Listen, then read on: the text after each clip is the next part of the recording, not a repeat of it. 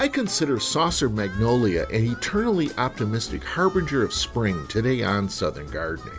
Southern Gardening with Gary Bachman is produced by the Mississippi State University Extension Service.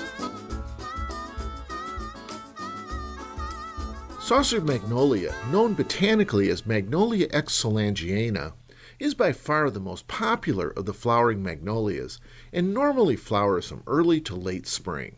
Even though spring may be in the air, I wouldn't recommend that you go out and start planting your tomatoes based on the flowering of your saucer magnolia. Saucer magnolia is considered a small tree, maybe eventually reaching 20 by 20. Driving around Mississippi, I have seen specimens that have achieved sizes larger, much larger than this. I think multi stem specimens are the most attractive.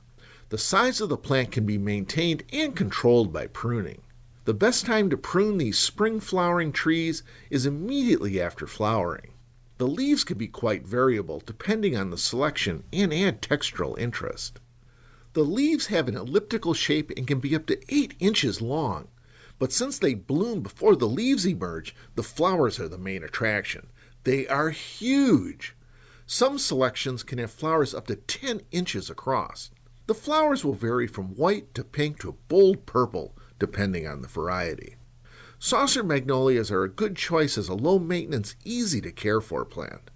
Be sure to plant in the full sun in well drained soil. It's important to make sure the soil doesn't dry out completely.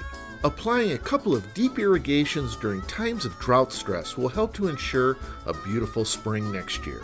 I'm horticulturist Gary Bachman for Southern Gardening.